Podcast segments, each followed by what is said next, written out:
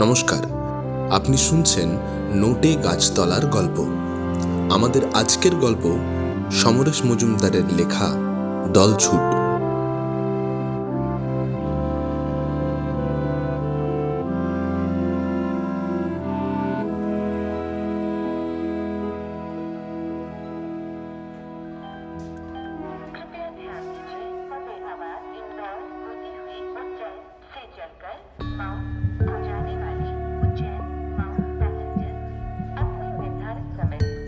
মধ্যরাত্রে Bolpur station থেকে ট্রেনে উঠেছিল যুবকটি। মাঝারি উচ্চতার রোগা শরীরে বিপুল ময়লা জিন্স আর প্রায় বিবর্ণ গেঞ্জি শার্ট আলগা হয়ে আছে। মাথার উস্কো খুস্কো চুলগুলো মাঝে মাঝেই আঙ্গুলের শাসনে সংযত রাখছে সে। ট্রেন আসার ঘণ্টাখানেক আগে ওর শুভানুধ্যায়ী একজন জেনারেল ক্লাসের টিকিট কেটে নিয়ে গিয়েছিল। তখন সে ছিল বাস রিক্সা স্ট্যান্ডের পিছনের অন্ধকারে দাঁড়িয়ে। টিকিট আর কিছু টাকা তার হাতে দিয়ে শুভানুধ্যায়ী বলেছিল, চুপচাপ চলে যাও। দিন দশেক পরে পাবলিক বুথ থেকে ফোন করে জেনে নিও এদিককার অবস্থা, আর সাবধান। এমন কিছু করো না যা দেখে মানুষের মনে সন্দেহ তৈরি হবে। শুভানুধ্যায়ী অন্ধকারে মিলিয়ে যাওয়ার দশ মিনিট পরে সে স্টেশনে ঢুকেছিল। ঢোকার মুখে কোনো চেকার না থাকায় সে আলো এড়িয়ে এড়িয়ে এমন জায়গায় গিয়ে দাঁড়িয়েছিল যেখানে অন্ধকারের আড়াল আছে।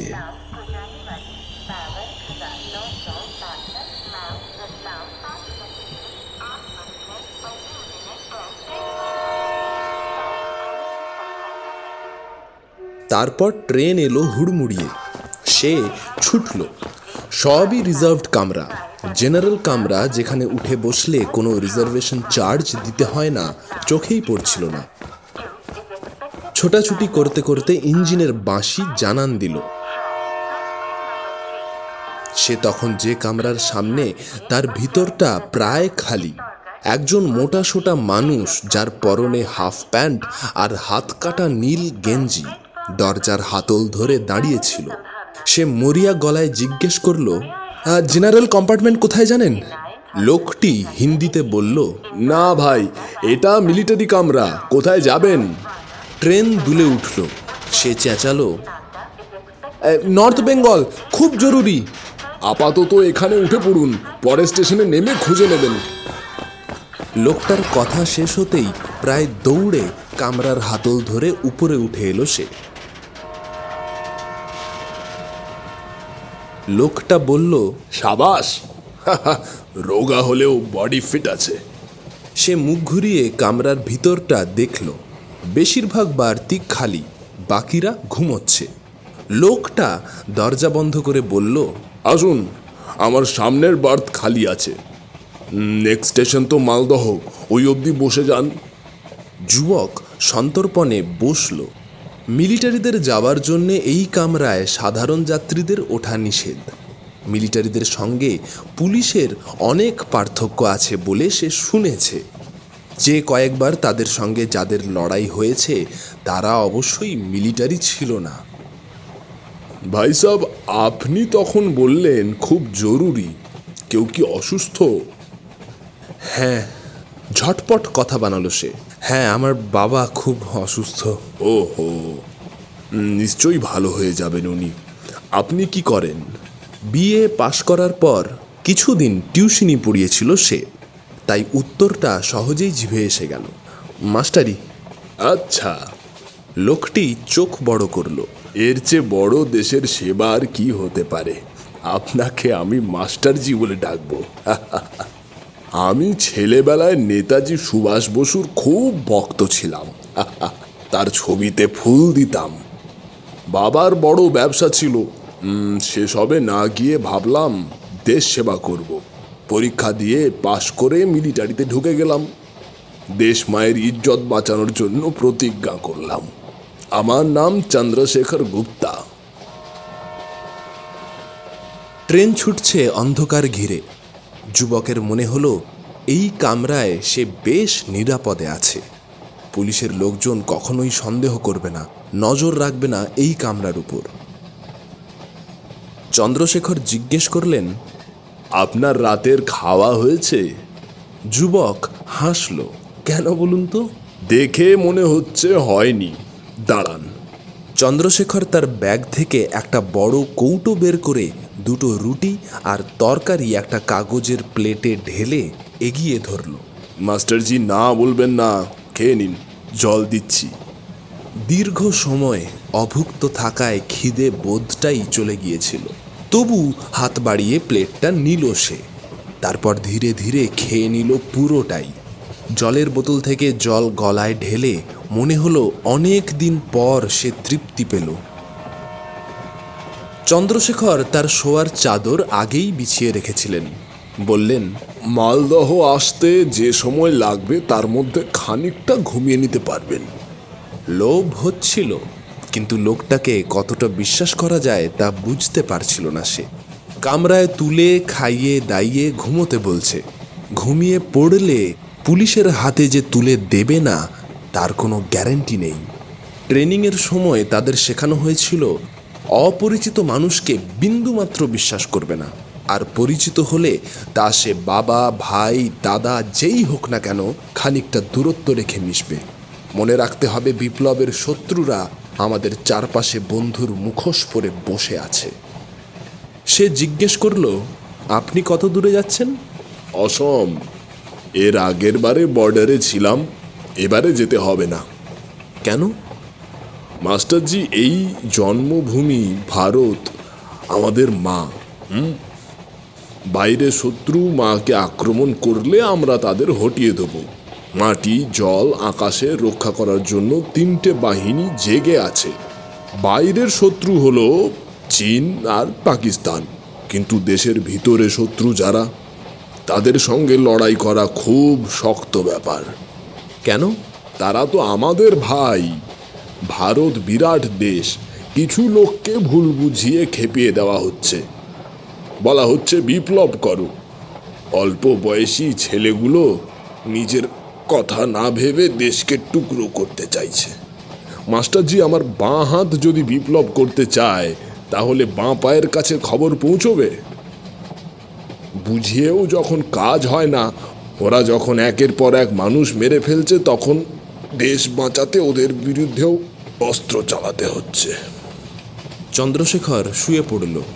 মাস্টারজি আমরা দশ বিশ হাজার আতঙ্কবাদীকে শাস্তি দিতে পারি কিন্তু আপনারা ইচ্ছে করলে দেশ থেকে আতঙ্কবাদীদের দূর করে দিতে পারেন। কি রকম? প্রশ্নটা মুখ থেকে বেরিয়ে এলো।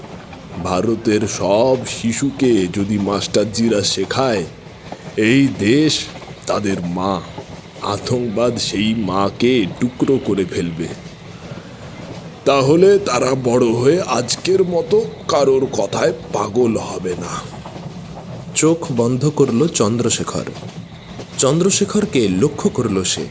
নিচে একটা সুটকেস আর মাথার পাশে বড় চামড়ার থলি ছাড়া আর কোনো লাগেজ নেই। একজন সৈনিক কি সঙ্গে অস্ত্র রাখে না? ওর হাতে বা কোমরে সেরকম কিছু দেখতে পাওয়া যায়নি।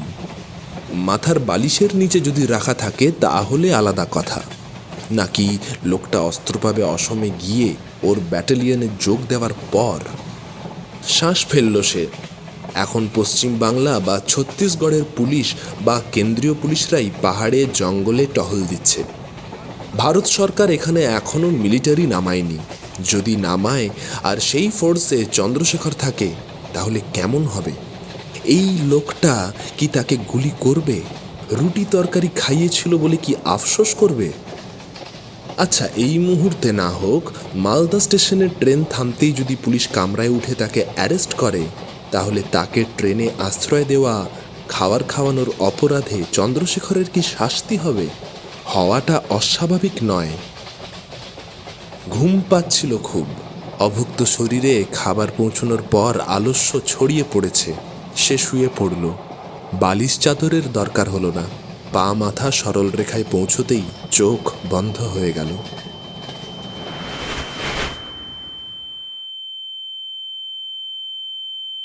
ঘুম ভাঙল কি ভাঙল না বোঝার আগে তার মনে হলো, সে শূন্যে ভাসছে। তারপরই শরীর আছাড় খেলো প্রবল বেগে।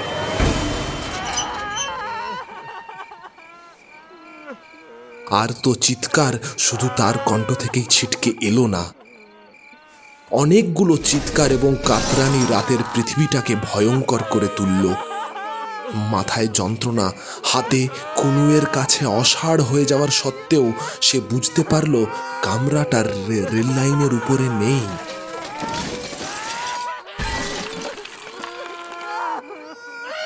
চিৎকার, কান্না আরও বাড়ছিল। সে কোনো মতে উঠে দাঁড়ানোর চেষ্টা করতেই পড়ে গেল।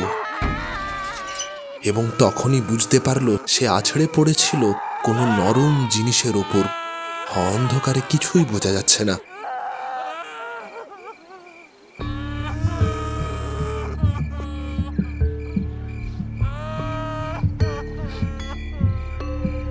ট্রেনটা অ্যাক্সিডেন্ট করেছে। কামরার একটা দিক উপরে উঠে যাওয়াতে মেঝেতে দাঁড়ানো যাচ্ছে না। ওপাশের দেওয়াল চুরমার হয়ে গিয়েছে। দু হাতে নিজেকে ধরে রেখে সে ওই দিকে তাকাতেই এক ফালি চাঁদ দেখতে পেল। শীতল চাঁদ। তখনই ট্রেনের লাইনের পাশের জমিতে মানুষের সম্মিলিত কণ্ঠস্বর শোনা গেল। তারা কি করবে বুঝতে পারছিল না। আহতদের আর্তনাদ ক্রমশ বেড়েই চলেছে।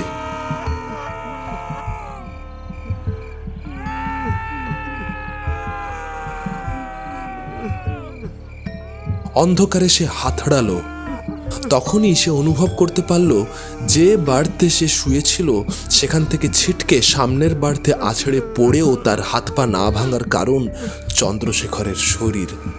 ওর শরীর তার প্রাণ বাঁচিয়ে দিয়েছে।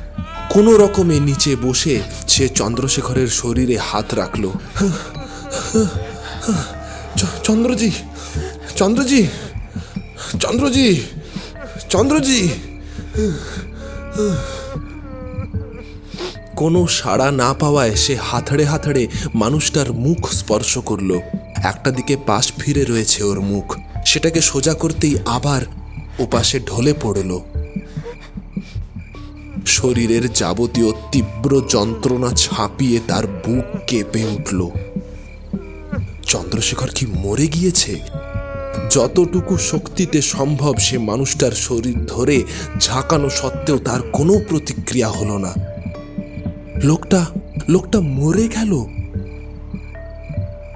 যে দেশের মাটিকে মা বলে ভাবে, তার সম্মান রক্ষার জন্য মিলিটারিতে এসেছিল সে।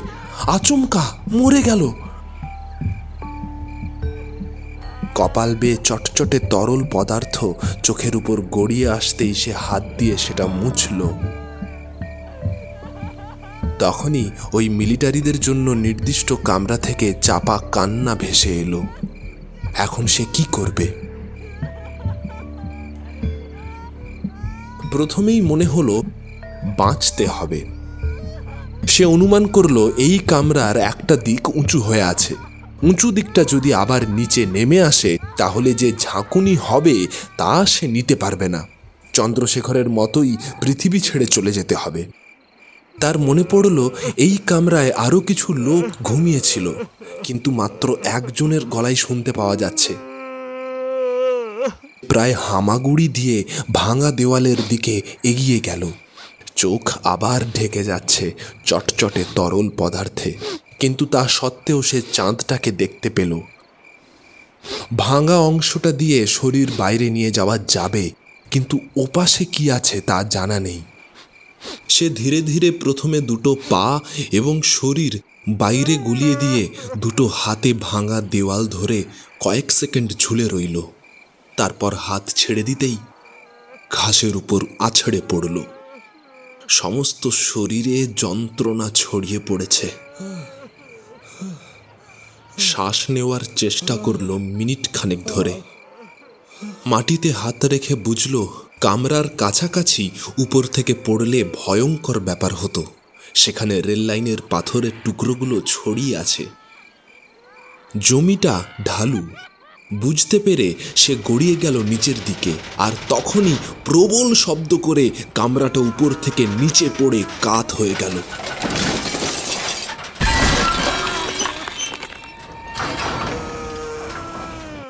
চাঁদের আলোয় দৃশ্যটা দেখে সে জ্ঞান হারালো।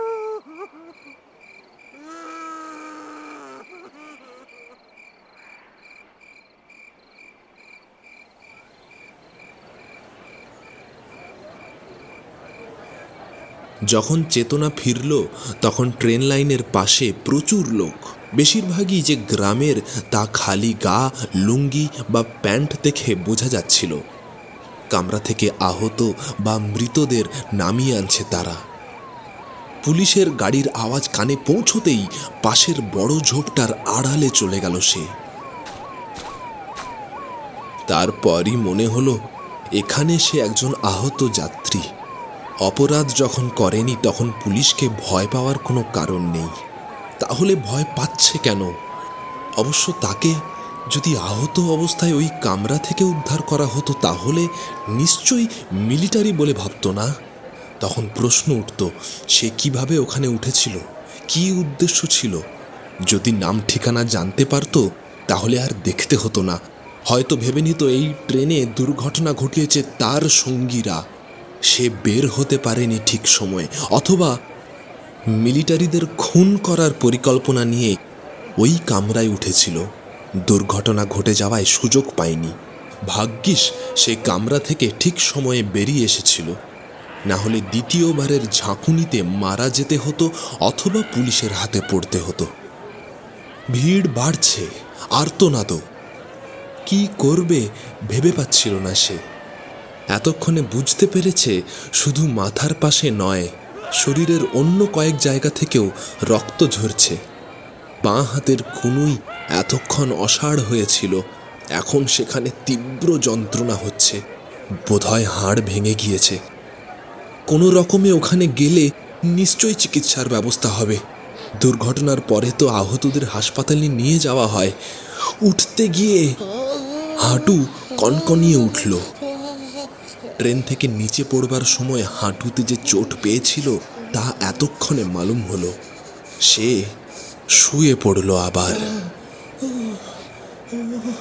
এই সময়ে অন্ধকার যখন একটু পাতলা, চাঁদ যখন জোরদার, তখন ঝোপের ওপাশে কিছু নড়ে উঠল। সে মাথা ঘোরালো এবং তখনই চাপা স্বরে কেউ বলল, আর এখানে থাকা উচিত হবে না।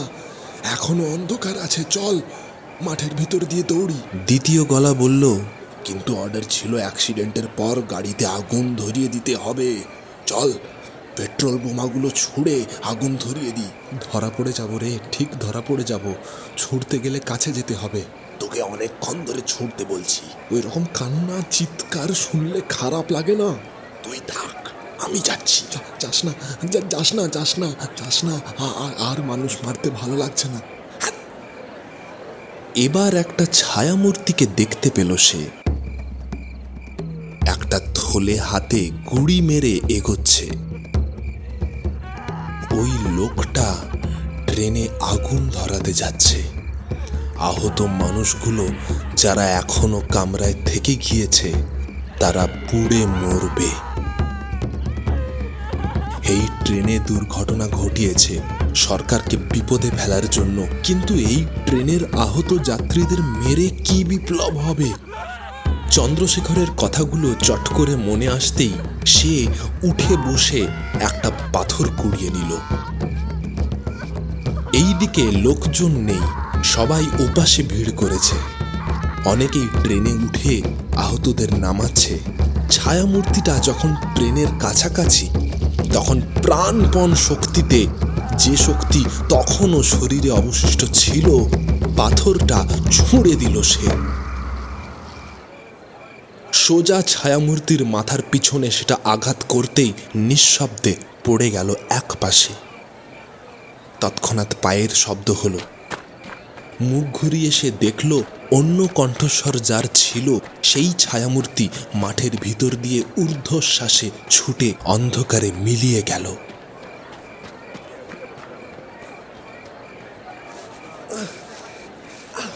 লেংচে লেংচে কয়েক পা এগোতেই চিৎকার কানে এলো।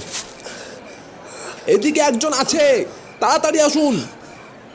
সে মাটিতে বসে পড়ে পায়ের আওয়াজ পেল। অনেক মানুষ ছুটে আসছে তার দিকে।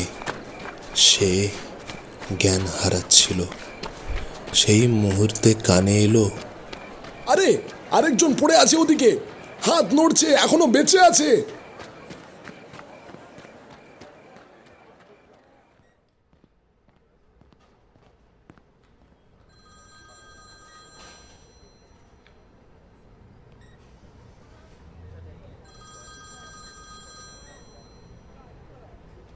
যখন জ্ঞান এলো, তখন দিন বা রাত সে জানে না।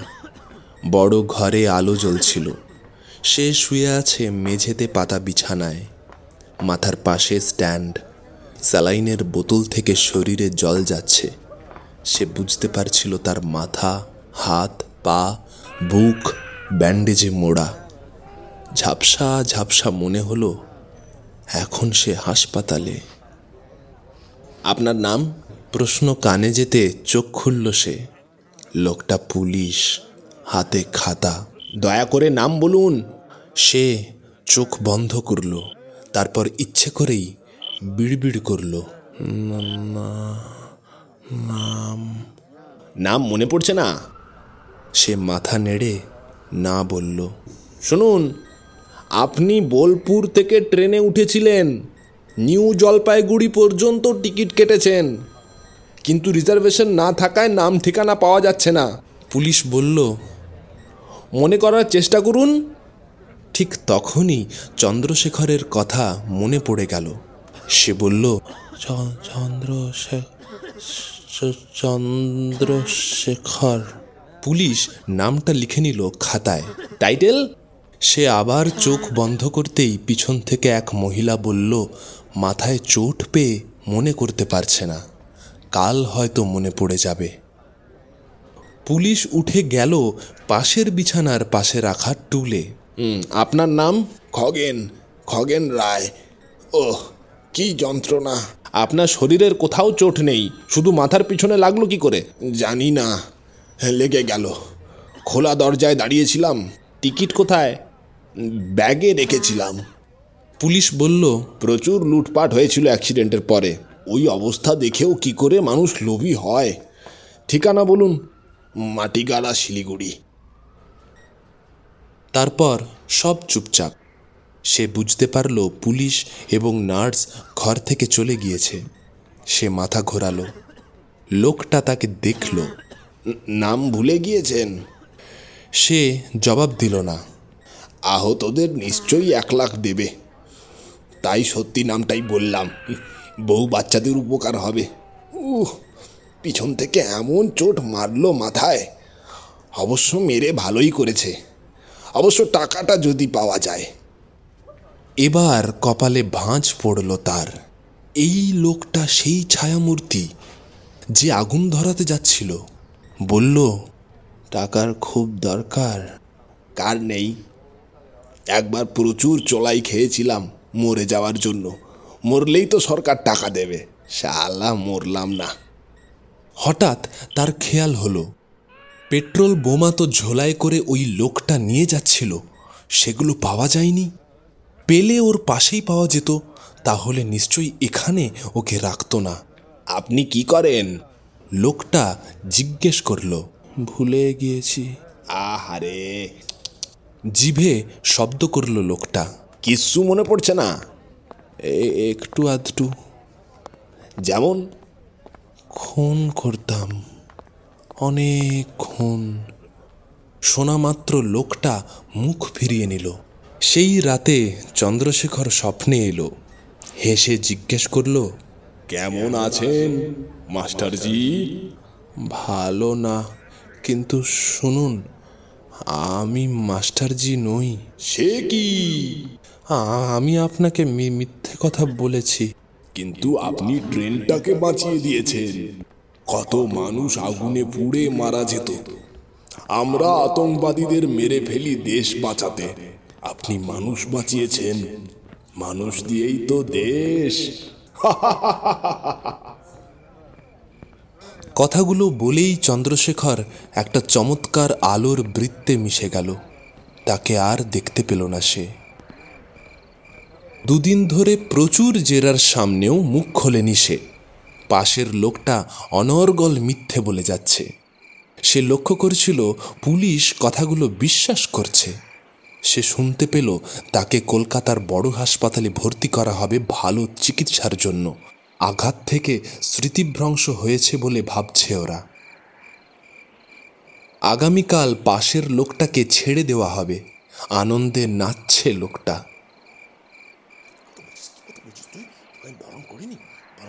মাঝরাতে ঘুম ভেঙে গেল অস্বস্তিতে। চাপা গলায় উত্তেজিত কথা শুনে সে মুখ ফেরাতেই পাশের বিছানায় দুজন মানুষকে দেখতে পেল। এখন এই ঘরে উজ্জ্বল আলো নিভিয়ে অল্প পাওয়ারের বাল্ব জ্বালিয়ে দেওয়া হয়েছে।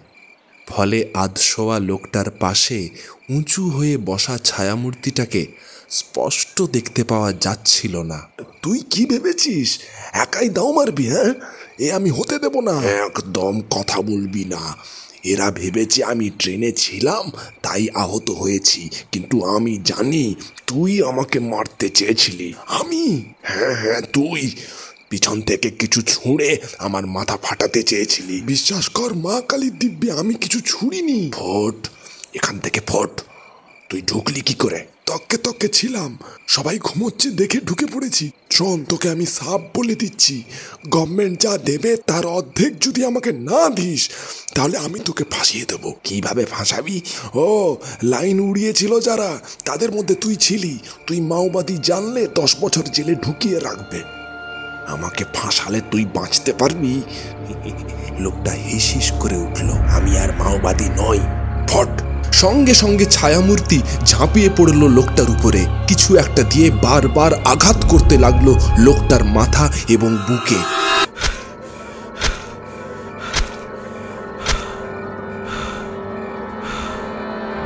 তারপর যখন লোকটার গলা থেকে শব্দ বের হলো না, তখন অস্ত্রটা ছুঁড়ে ফেলে দিল মেঝের উপরে। শব্দ হলো, গড়িয়ে এলো বিছানার পাশে। ছায়ামূর্তি উঠে দাঁড়াল, চাপা গলায় বলল, সালা বেইমান দরজার দিকে পা টিপে টিপে এগিয়ে গেল। এতক্ষণ মরার মতো পড়েছিল সে। একবার হাত বাড়িয়ে চট করে অস্ত্রটা তুলে নিতেই বুঝতে পারল, ওটা খুব ধারালো ছুরি। চট করে চাদরের তলায় ঢুকিয়ে নিল ছুরিটাকে। দরজার কাছে গিয়ে বোধ হয় ছায়ামূর্তির খেয়াল হলো। আবার নিঃশব্দে ফিরে এসে উবু হয়ে দেখতে লাগল বিছানার চারপাশ।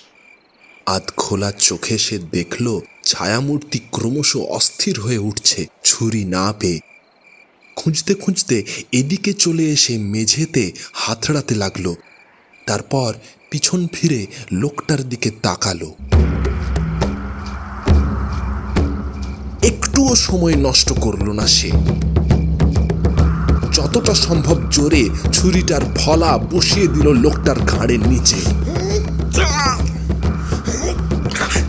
কক করে উঠল ছায়ামূর্তি, তারপর ঘষে পড়ল এক পাশে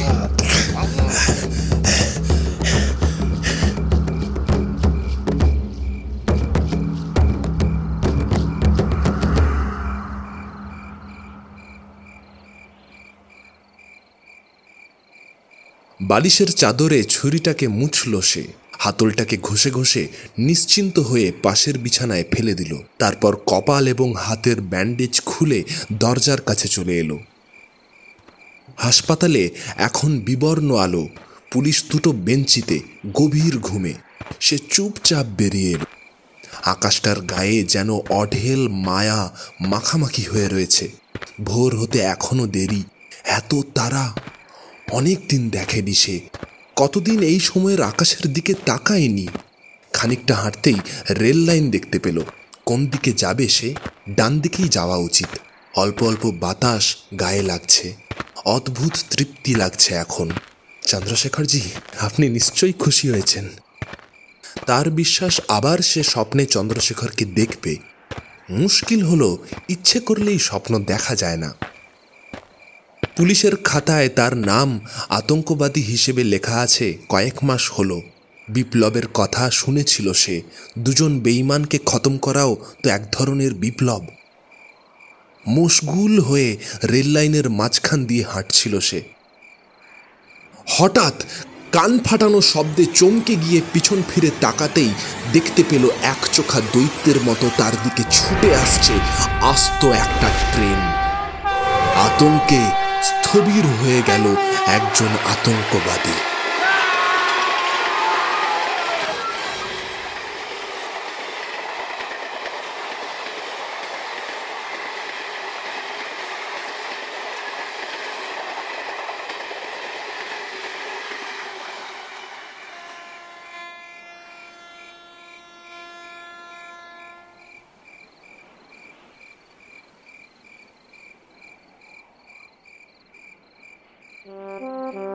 শুনছিলেন সমরেশ মজুমদারের লেখা দলছুট প্রিয় শ্রোতা বন্ধু, আমাদের গল্প পরিবেশনা যদি আপনার ভালো লেগে থাকে, অবশ্যই জানাবেন নিচের কমেন্ট বক্সে। গল্পটি লাইক করুন এবং শেয়ার করুন আপনার গল্প পাগল বন্ধুটির সঙ্গে। ভালো থাকবেন, শুনতে থাকুন নোটে গাছতলার গল্প। নমস্কার।